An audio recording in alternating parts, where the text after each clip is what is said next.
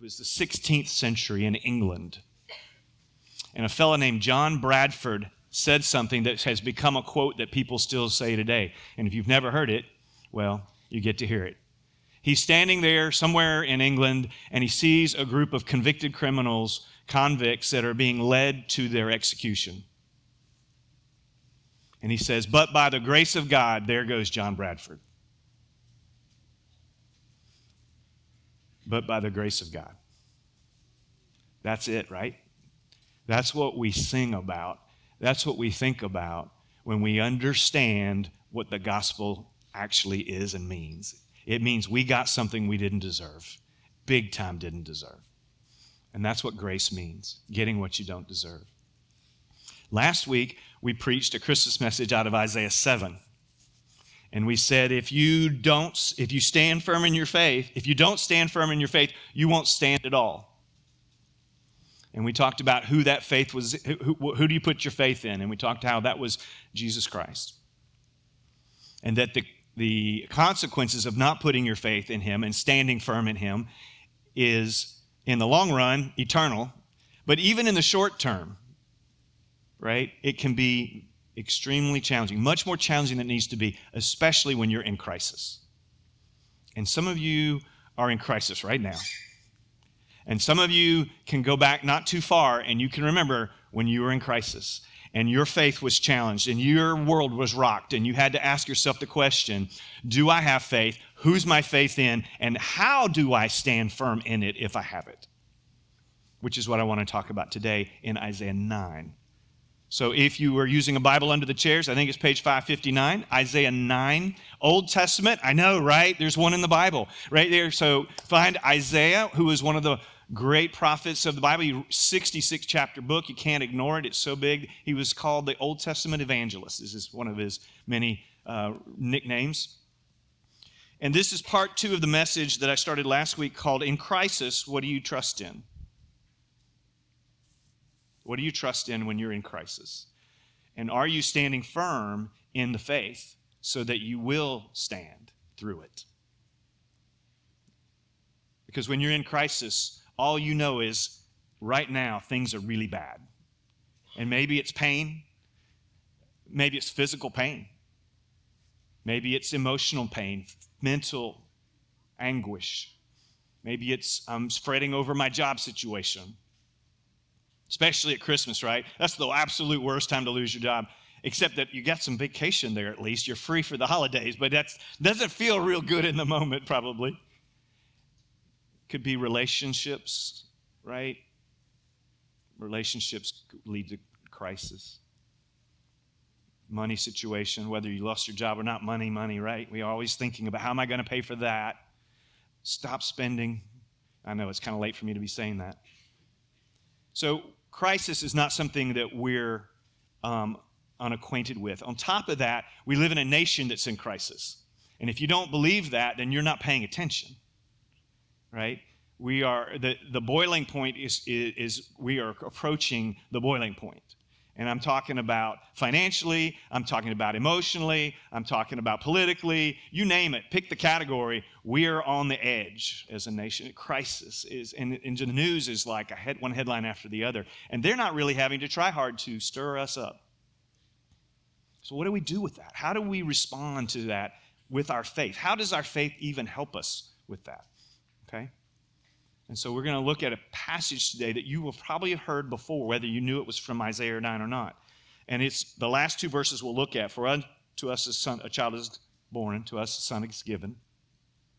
And the government will be on his shoulders, and he will be called Wonderful Counselor, Mighty God, Everlasting Father, and Prince of Peace. Of the greatness of his government and peace there will be no end. He will reign on David's throne and over his kingdom, establishing and upholding it with justice and righteousness from that time on and forever. The zeal of the Lord Almighty will accomplish this. All right, before we get to that, I want to lead you into, okay, catch you up on the context because we don't, we're usually in the New Testament when we're preaching, which is 2,000 years ago, right? First century AD, first century AD. Well, we're going 700 years before that. And it's Israel in a time in the history of the nation of Israel when the kingdom of Israel was divided Sound familiar, America? right? They had blue and red too. I don't know how they divided it up, and I don't know which one was which, but they were that divided politically, religiously also. So they had it, and racially. They had all, they had the trifecta. And the 10 tribes that went to the north were all still called Israel. I like to say with the little i, because they weren't the nation of Israel, they were the northern kingdom, Israel. And then the southern kingdom was called Judah, because southerners, you know. But anyway, um, so the threat on the border of Judah, which is where Jerusalem is, and that's where they're still practicing the religion in the temple, the threat is coming from the north over the, the desert, and coming in is there's, there's two threats actually. To Judah, there's an imminent threat, an immediate threat from their northern neighbors, Israel, who had allied themselves with um, Syria. And so together, they were, they were marching towards Judah to defeat Judah so they could put a puppet king in place and therefore the three nations would stand up against the bully on the block who was Assyria, not Syria, but Assyria. Okay? And Assyria was coming. They'd already threatened and they were coming. And there was nothing that was going to stop that, that king from coming and taking control of the land bridge. We've talked about the economics and trade significance of the land bridge, which was basically Israel. And then Egypt's down at the bottom. And of course, Assyria wants to go and take Egypt. That's the breadbasket of the world at that time. And Egypt knows that, so they're coming north because they don't want to fight the battle on their own land. They want to fight it somewhere else so they don't have to make it doesn't make it to them. So Judah's right in this vice grip of hostile forces. And we saw that God promised a wicked king in Judah, Ahaz, it's not gonna, they're not going to succeed. Israel and Syria are not going to succeed. However, because you didn't believe and because of the rapid disobedience of the nations of Israel and Judah, you will be exiled. And the king from Assyria is going to exile the northern kingdom within 10, 15 years. And it'll be another 150 years, but Judah will be exiled by the, the nation that conquers Assyria, called Babylon they will exile the southern kingdom. And then you get into the stories of the 70 years that include Daniel, Shadrach, Meshach, and Abednego, Hezekiah, Jeremiah, that crowd during the, the uh, exile, the time of the exile. So it's bad news. It's crisis on a national level. It's crisis on a personal level. And, and Isaiah is saying in Isaiah 7, stand firm in your faith or you won't stand at all. And he wasn't talking about eternity, he was talking about here and now as a nation, and they didn't stand firm in their faith, and they didn't stand at all. They were exiled. Okay? So God will let you fall. God will let you experience crisis to the uh, to the the ultimate conclusion when you do not stand in faith. Sometimes when you stand in faith, bad things still happen. Okay, I'm not going to promise you that it's easy or that everything goes like you think it should go. But it, it, it is impacted by how we stand and whom we stand and how, how we stand and whom we stand. The key here is who are you looking at to be your deliverer? Who are you looking at to save you from that crisis? King Ahaz was looking to himself. He was looking to his uh, armed forces. He was looking to his treaty with Assyria, and none of those worked kind of like our nation. We're relying on all these things that we have because we can, we think we can afford them. Um, last time I checked, we were in over our heads on that. So let's start reading in verse 1 of chapter 9. With that background, that's the gloom and doom that they're experiencing. Israel is experiencing that when Isaiah writes the book of Isaiah. Or at least they were. I guess he's writing, some of that would have been history, but he would have been alive, so it would have been in his lifetime. Of course, he was connected to so many of the kings in Judah. He was kind of the Billy Graham of his day um, in more ways than one. So, when you see the word nevertheless, you always ask the question, what's the nevertheless there for? I've never said that one before, but anyway, no extra charge for that. Okay, so it's dark, it's gloomy, and everything all the attacks come from the north. So that means that the region in the north called which we just said was Israel, the northern kingdom, in Jesus' day, 700 years later, is called Galilee and Samaria. And the southern kingdom, which was called Judah, is called Judea in Jesus' day. That's hopefully helpful. Again, Southerners, whatever. So, nevertheless, there will be no more gloom. This is Isaiah prophesying. God is prophesying through Isaiah to the people of Israel in the days uh, when they're in crisis. Nevertheless, there will be no more gloom for those who were in distress. In the past, he, that would be referring to God, humbled the land of Zebulun and the land of Naphtali, but in the future, he will honor Galilee of the nations. Uh, I guess he's saying it twice. Zebulun and Naphtali were two of the kingdoms that were in the region of Galilee. And he will honor the Galilee of the nations by the way of the sea beyond the Jordan. That's the Jordan River. Okay?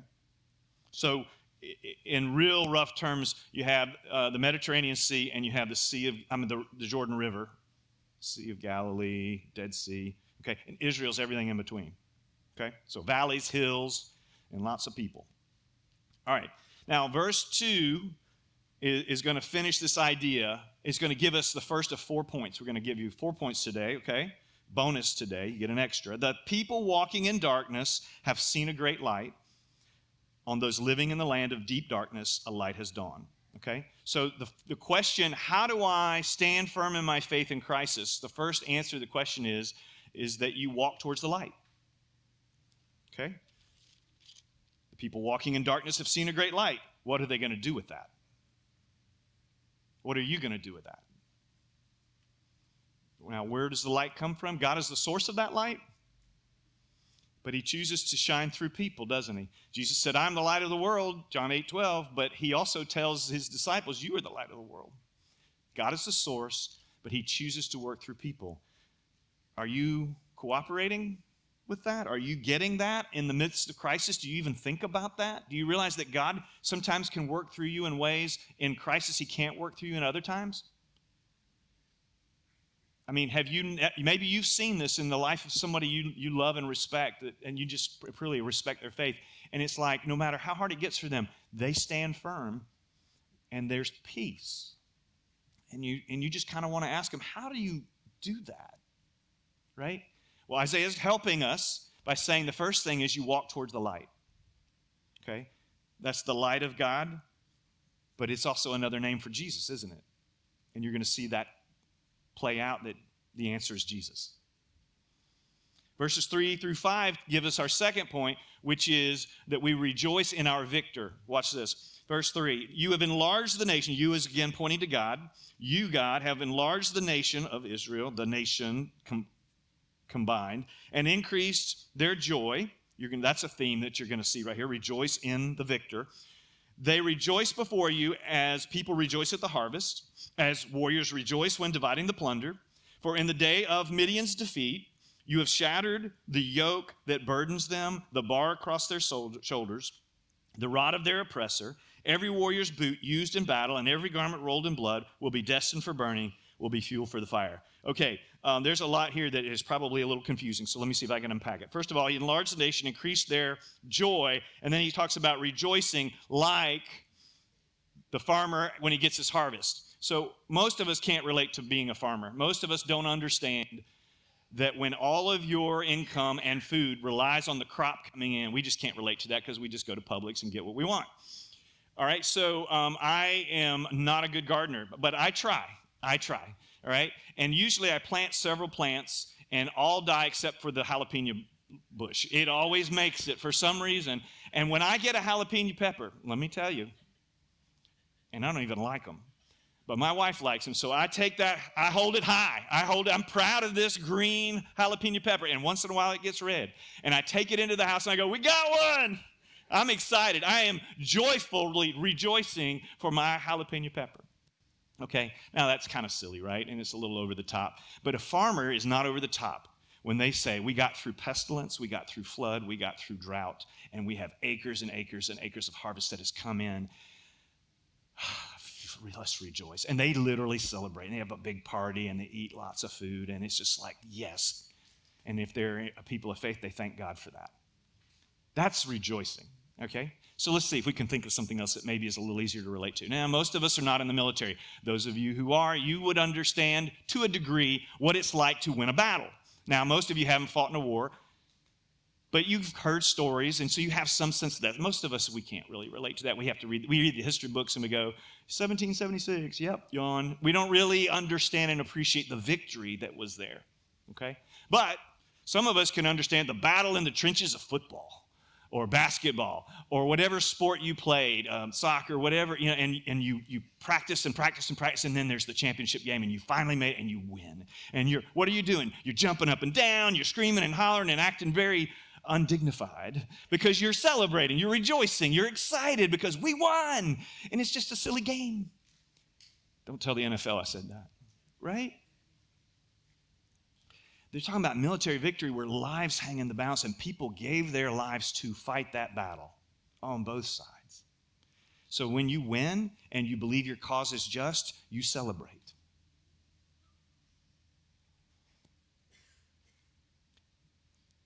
But he's talking about their cause is just. So he talks and he refers to another Old Testament story here when he talks about Midian. The Midianites were enemies of Israel back further, probably another 400 years before Isaiah, and in the time of the judges, 350 year period of time in the history of Israel when they didn't have kings yet. Okay, and they were called when when they would cry out for a deliverer, a judge would be the name of the ruler that would take over. And there was this one guy, the scrawniest of 70 brothers. Now that's scrawny. 70, he's the runt of the litter and the runt of the tribes of Israel. And God comes to him and says, Gideon, I want you to lead the battle to defeat the Midianites. And he's thinking, man, last night's pizza is really getting to me because this dream is just not, not okay. But sure enough, God is asking the weakest link to be the point of the spear. And long story short, 300, we don't know exactly, but just imagine 300,000 troops from Midian who are oppressing the nation of Israel because of their sin. God let it happen. And so they would cry out to him in repentance and begging for mercy. God sends a deliverer, Gideon, really? And this deliverer rallies 30,000 troops, 32,000 troops, which is, you know, not bad number until you compare it to 300,000. It's like this is one in 10. We're kind of outnumbered here. But then God said, God knows, no, no, this is this is going to look like like Gideon did it. So he says, Gideon, tell any of those 32,000 if they're scared, they can go home.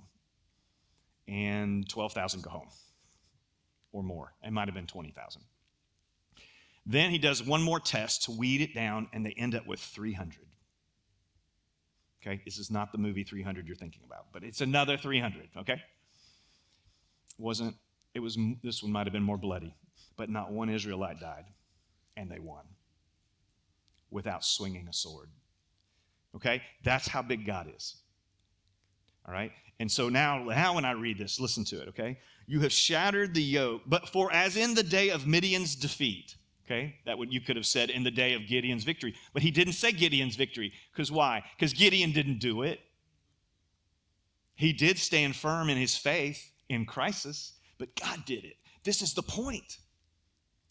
When we walk toward the light, we're walking towards God because we're believing He is able and He cares. When we rejoice in the victor, we don't just rejoice in the victory, we're remembering there's a victor. And the victor, the one who made it possible, is Christ. And then we go to the, so he says, For in the day of Midian's defeat, you've shattered the yoke that burdens them, the bar across their shoulders, the rod of their oppressors. And then he says this every warrior's boot used in battle and every garment rolled in blood will be destined for burning, will be, uh, will be destined for burning, will be fuel for the fire. What's he saying? God isn't just leading them to win the battle, He's, he's leading, leading them to the end of battles when there are no more battles. I know that you don't believe me when I say this, but the Bible says there's coming a day when we won't need guns, when we won't need swords. And the only reason you'll need a knife is because you've got to cut the chicken in the kitchen, right? Garden tools. Our weapons will be melted down and made into garden tools because there will be no more war. True peace, not just the absence of conflict, shalom peace, the wholeness that comes when you know and trust and fully rely on God to carry you. Does that sound like good news to you? That that day's coming? That the best is yet to come? That in Christ, that is a guarantee? That should encourage you in the midst of crisis to look to the one, the victor, the light, the God child. Look at verses six, at verse uh, six. For to us a child is born, to us a son. I'm sorry. To us a child is born, to us a son is given. God's answer to us being in the midst of terror attacks is He sends a child. Not impressive to the nations, to the people, right? But God loves to do what Paul writes about in 1 Corinthians 1 18 through 25, where he says, In, my, in your weakness, my strength is made perfect. God loves to win the battles. No one thinks he can win, that can be won, because then he gets the glory because no one else could have pulled that off. But he did and does over and over and over. Read your Bible. You see it over and over and over. And if it happened here, it can happen there. And it does if you have eyes to see and stand firm in your faith, in the light, in the victor, in the God child. Look at this. This passage is all about God being fully divine and becoming flesh and becoming human, putting on humanity. Watch this. For to us a child is born, to us a son is given and the government will be on his shoulders. This is a way of saying he's going to carry the responsibility of ruling one day fully. He'll be fully in charge. The kingdom of darkness will be wiped away, and he will stand and sit on his throne, and he will rule as a good, godly king, shepherd king should and would. And he'll do it perfectly. And he will be called Wonderful Counselor, Mighty God, Everlasting Father, Prince of Peace. Let's unpack this. This is described Jesus. Okay? He doesn't use the word Jesus, but he is talking about the Messiah. Okay? Jesus Christ. Christ means anointed one. Messiah means anointed one. The only difference is the language. We're talking about the Messiah. Okay? Who has come. We celebrate at Christmas. He came, and we will celebrate again because he's coming again. He's coming again. And we are one day closer than we were yesterday to his return. Okay? Yes, amen. That's right. That's good news because I'm really tired of the headlines. Because there's no hope in those headlines. But they're there, and what I feel is what I feel, and you feel it too. Wonderful counselor, wonderful, just amazing, amazing, you know, just like it sounds, just um, hard to explain.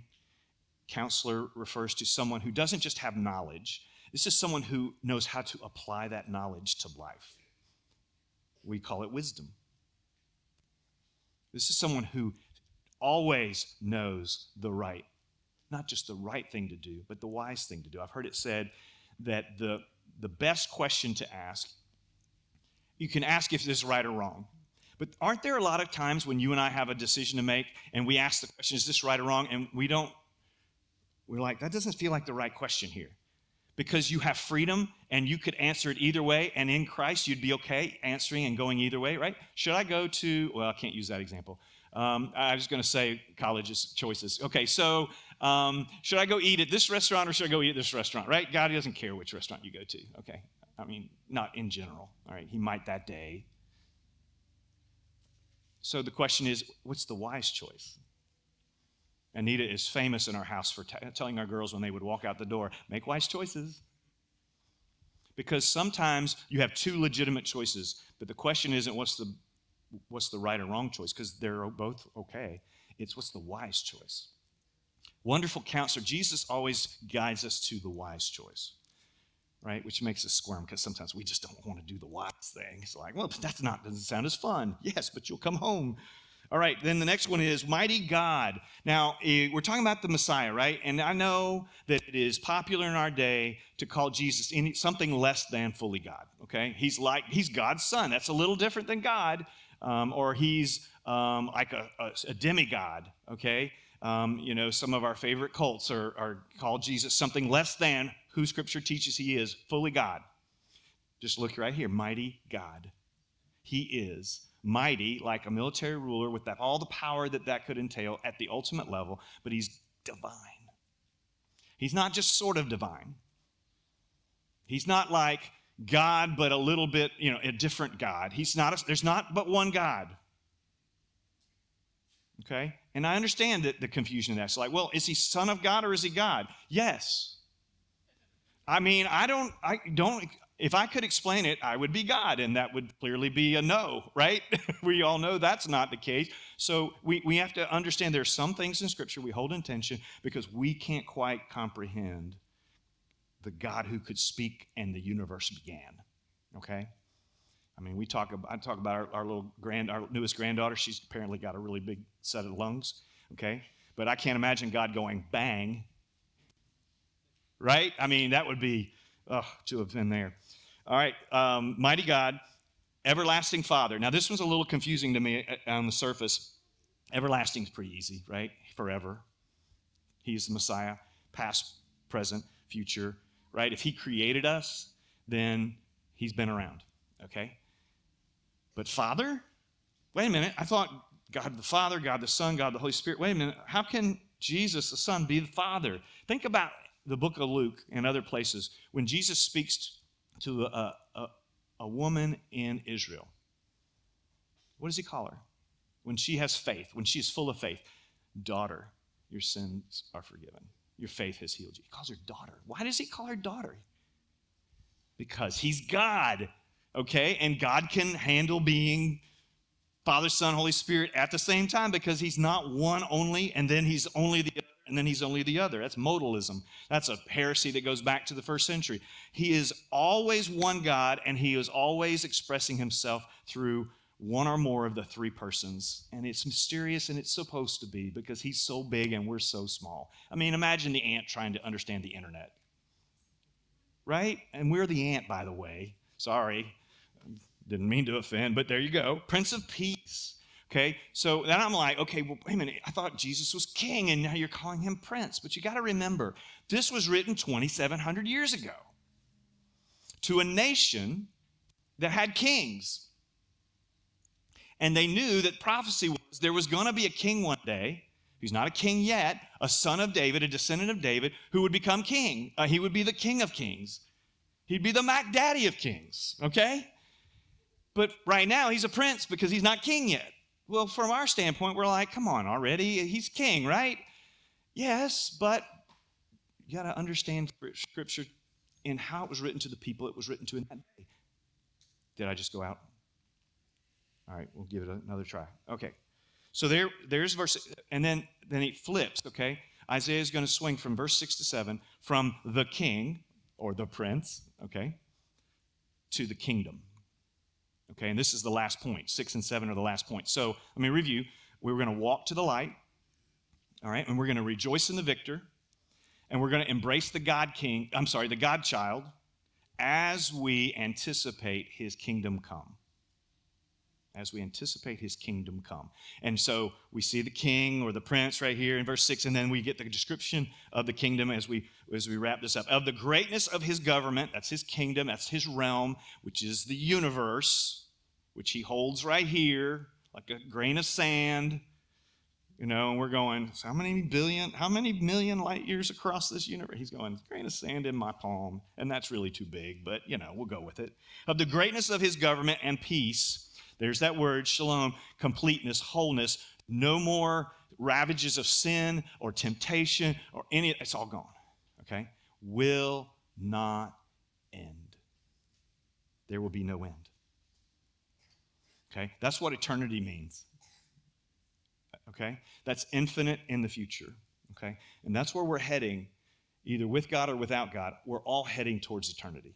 Okay? There's the broad road that most people are on that leads to destruction. There's the narrow way that leads to life. Few find it, but that's the way to go, folks. Follow me as I follow that Christ. Okay? He's this guy. He's this God. Okay? This is why I follow him, because this is amazing. This is amazing. If this person, God, is real, if this God child is real, I'm all over this. And you would be too if you were thinking straight. Because what else is better than a God who can be like this? Who loves so much that though he deserves all worship and could do this to every one of us who don't, he comes and he dies for us. I don't know kings in history that were very generous or sacrificial, But that's the ultimate sacrifice. That king can't give us anything more than himself, his life. There's nothing more precious to him. Of the greatness of his government, the peace, there will be no end. He will reign, and this is, he will, no question. He will reign, rule on David's throne. Again, he's a descendant of David. And over his kingdom, establish, um, upholding it with justice and righteousness. There's the integrity. He is going to rule with justice and righteousness. There will be no congressional hearings required. How about that? Wouldn't it be nice if Congress would just rule and make laws instead of doing what they do? Establishing and upholding with justice and righteousness. Both of those are the fruit of one word. Letter word in church. Oh, don't say it, don't say it. Holy. God is holy, holy, holy. And justice and righteousness are fruit of holiness, just like mercy and grace are fruits of love. God is love. God is holy. God is true. You hear it? You see this? Why wouldn't we follow him? Why in the world? What option is better than that? I don't understand. And the only explanation I can think of is that the, the kingdom of darkness has blinded the eyes, and so we just don't see it. Okay? Well, God, I've been praying that you would open eyes, open eyes, open our eyes. Because not only do we need to trust Him for our salvation, we need to trust Him for every area of our lives. And we go and we go, yeah, I trust Jesus. I believe and I got baptized. Cha-ching, my fire insurance card is in place. And that is not at all what it's intended. Is follow Jesus down the narrow way. Live that. And then he says this from that time on and forever. So the etern- his kingdom is forever, his kingdom is holy. How is he going to pull this off? And he answers it in the very last words The zeal of the Lord Almighty will accomplish this. Have y'all ever seen um, uh, those uh, weightlifting competitions where they're trying to be the strongest man or, or, strongest woman in the world, depending on the competition. And they, they, they've got these, this barbell and it's got like cars on each end or something ridiculous. And, and, and they lift it up. And, and the whole idea is to lift it up and put it up there and then they just drop it. And it's like, you know, and they do it one time and the place goes nuts when they get it up there. And the strongest man in the world is the one who lifts the most weight, right?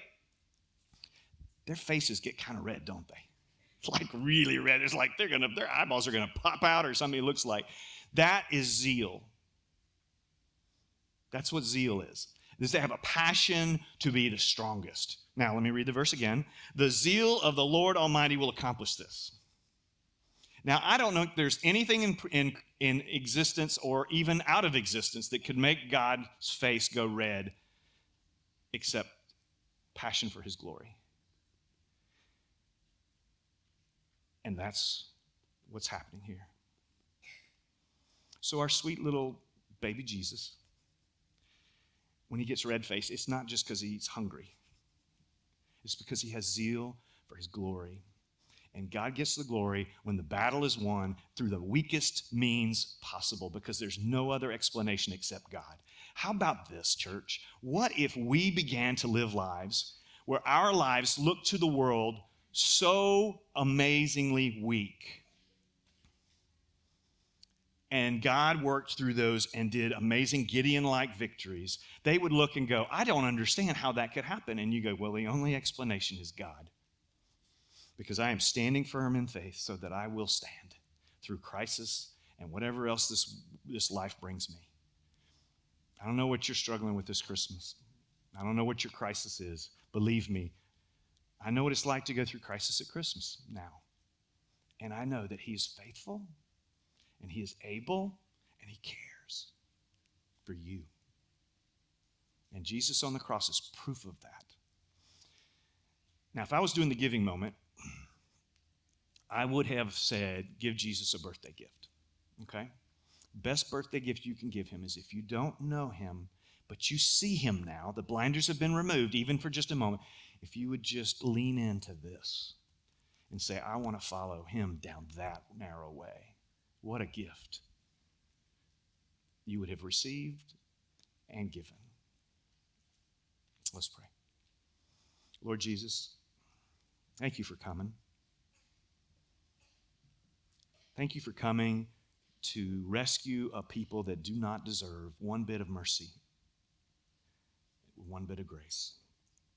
We deserve the wrath of God, every single one of us. But for some reason, and it's God, you in love chose to find a way, make a way to remain just and punish sin, but still show us mercy. And it cost you your son on a cross. He suffered for ours, for us. For your glory, yes, ultimately, that's why he did it to obey his daddy and to show what it looks like when we fully live, fully yielded and surrendered to our, to our Father. But he also did it for us out of compassion and mercy for a people that were blind and hopeless. This Christmas, Lord, I pray that through all the beauty and the, and the nostalgia and, and the family and all that we get to enjoy as part of this season, I pray it would not, we would not let this amazing gift get lost. And we ask it in Jesus' name.